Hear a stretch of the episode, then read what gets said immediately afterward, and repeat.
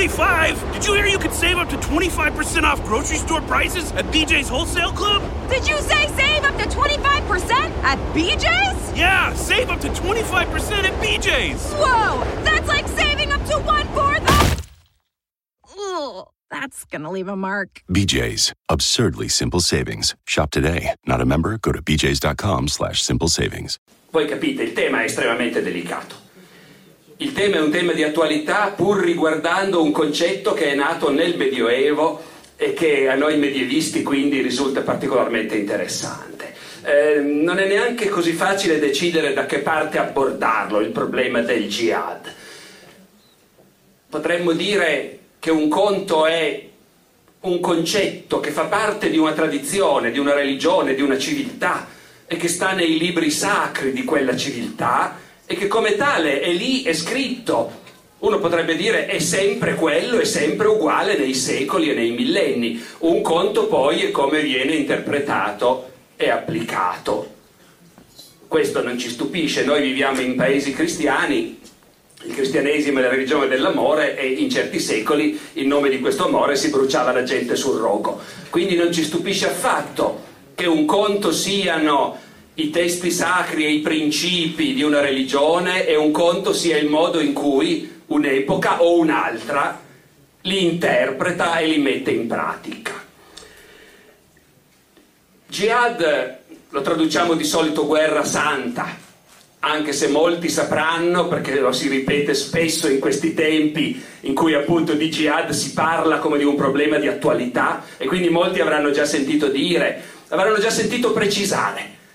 Jihad, la parola di per sé non vuol dire guerra, la parola di per sé vuol dire sforzo.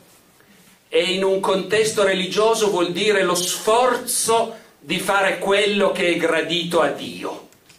Quindi un concetto a 360 gradi, in una religione monoteista come l'Islam, che al pari del cristianesimo insegna ai fedeli a cercare di capire che cosa vuole Dio da loro e farlo, è chiaro che è un concetto che si può tradurre come sforzati di fare ciò che Dio vuole da te, si può interpretare in tanti modi. Al tempo stesso non c'è dubbio che in un certo contesto, quando cioè bisogna decidere se la fede è minacciata, se ci sono dei nemici di Dio che minacciano i credenti, allora lo sforzo di fare ciò che è gradito a Dio, beh, qui l'Islam ha sempre detto, in quel caso lo sforzo di fare ciò che è gradito a Dio può voler dire anche sguainare la spada.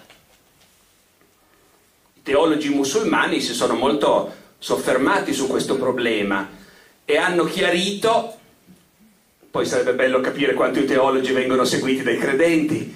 I teologi musulmani hanno sempre chiarito che c'è un grande jihad e un piccolo jihad. Il piccolo jihad consiste nello sguainare la spada quando bisogna difendere la fede. E quello sono capaci tutti, implicano quasi certi teologi. Il grande jihad sarebbe, come dire, rivoltare la propria vita e capire se la nostra vita è quella che Dio vorrebbe e dunque ha a che fare con il proprio modo di vivere, con il proprio essere, con i valori. I teologi tendono chiaramente a dire quello è il vero jihad importante che tutti dovrebbero seguire.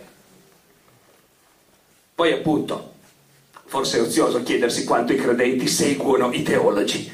Certamente in certi contesti è più facile dire io combatto espongo la mia vita e questo è quello che io so fare e che faccio. L'ultima cosa che passa per la mente dei musulmani è di dire guarda, anche quelli stanno facendo una specie di jihad. Assolutamente no. Quando i crociati invadono la terra santa, la reazione dei musulmani sostanzialmente è di dire guarda questi che aggressivi che sono, hanno sempre voglia di conquiste. Che c'entri la religione non gli viene minimamente per la testa. Qui ho un librino prezioso che molti conosceranno, Storici arabi delle crociate, cura di Francesco Gabrieli, un vecchissimo libro di Einaudi che però continua a essere, quando uno si occupa di queste cose, un libro da tenere lì sulla scrivania. Così un grande autore musulmano dell'epoca, Ibn al-Atir, racconta com'è che avvenne l'aggressione dei franchi in Terra Santa. Dice la cosa cominciò così. Il loro re Baldovino, che sarebbe probabilmente il conte Baldovino di Fiandra, uno dei capi della prima crociata, fece una grande adunata di franchi. Franchi, loro stessi si chiamavano ancora così all'epoca, almeno quando scrivevano in latino. I chierici che accompagnano la prima crociata dicono le imprese compiute da Dio per mano dei franchi, gesta dei per francos.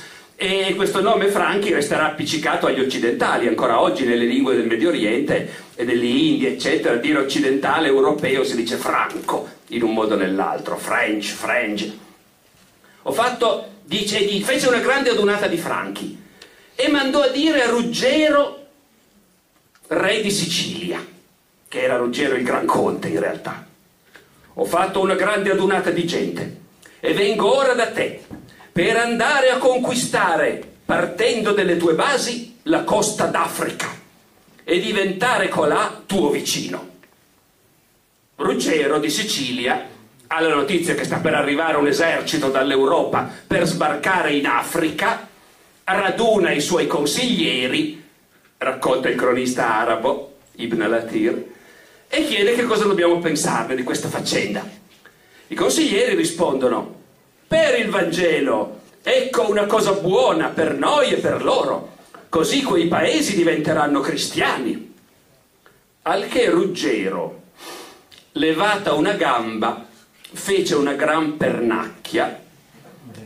Pernacchia è la traduzione di uno studioso di un'altra generazione che certe parole non le usava, ma che poi però lo stesso studioso, il Gabrieli della Nota, richiama barbariccia della Divina Commedia, in modo che sia ben chiaro di cosa si sta parlando. E disse, a fe mia, questa vale più di codesto vostro discorso. Perché se vengono qui da me, e poi spiega, bisognerà aiutarli, e poi conquisteranno l'Africa e li avremo vicini e bisognerà rifornirli, ma noi non li vogliamo in Africa. Oltretutto, dice Ruggero di Sicilia, noi siamo amiconi con il re di Tunisia, eh, musulmano naturalmente, e lui protesterà se noi li lasciamo passare. No, no, no, dice assolutamente. Scriviamo a Baldovino, se avete deciso di fare la guerra ai musulmani, la cosa migliore è di conquistare Gerusalemme che libererete dalle loro mani e di cui avrete il vanto. Ma mm, per l'Africa ci sono giuramenti e patti che mi legano con quelli di là.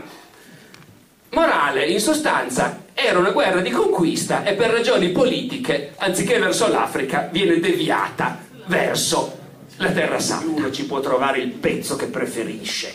Perché è vero che il Signore dice a Samuele è una pessima idea questa degli ebrei di avere un re ed è vero che Saul sarà un cattivo re, però è anche vero che Saul sconfigge i Filistei e Davide uccide il gigante Golia e poi Davide diventa re, sarà un buon re e combatterà. E quindi alla fine la lettura di Maometto, sia pur semplificata, va a cogliere un punto che in questo passo c'è. Alla fine gli ebrei non hanno fatto altro che combattere, convinti di combattere sulla via di Dio per l'appunto. With Lucky Land slots, you can get lucky just about anywhere. This is your captain speaking. Uh, we've got clear runway and the weather's fine, but we're just going to circle up here a while and uh, get lucky.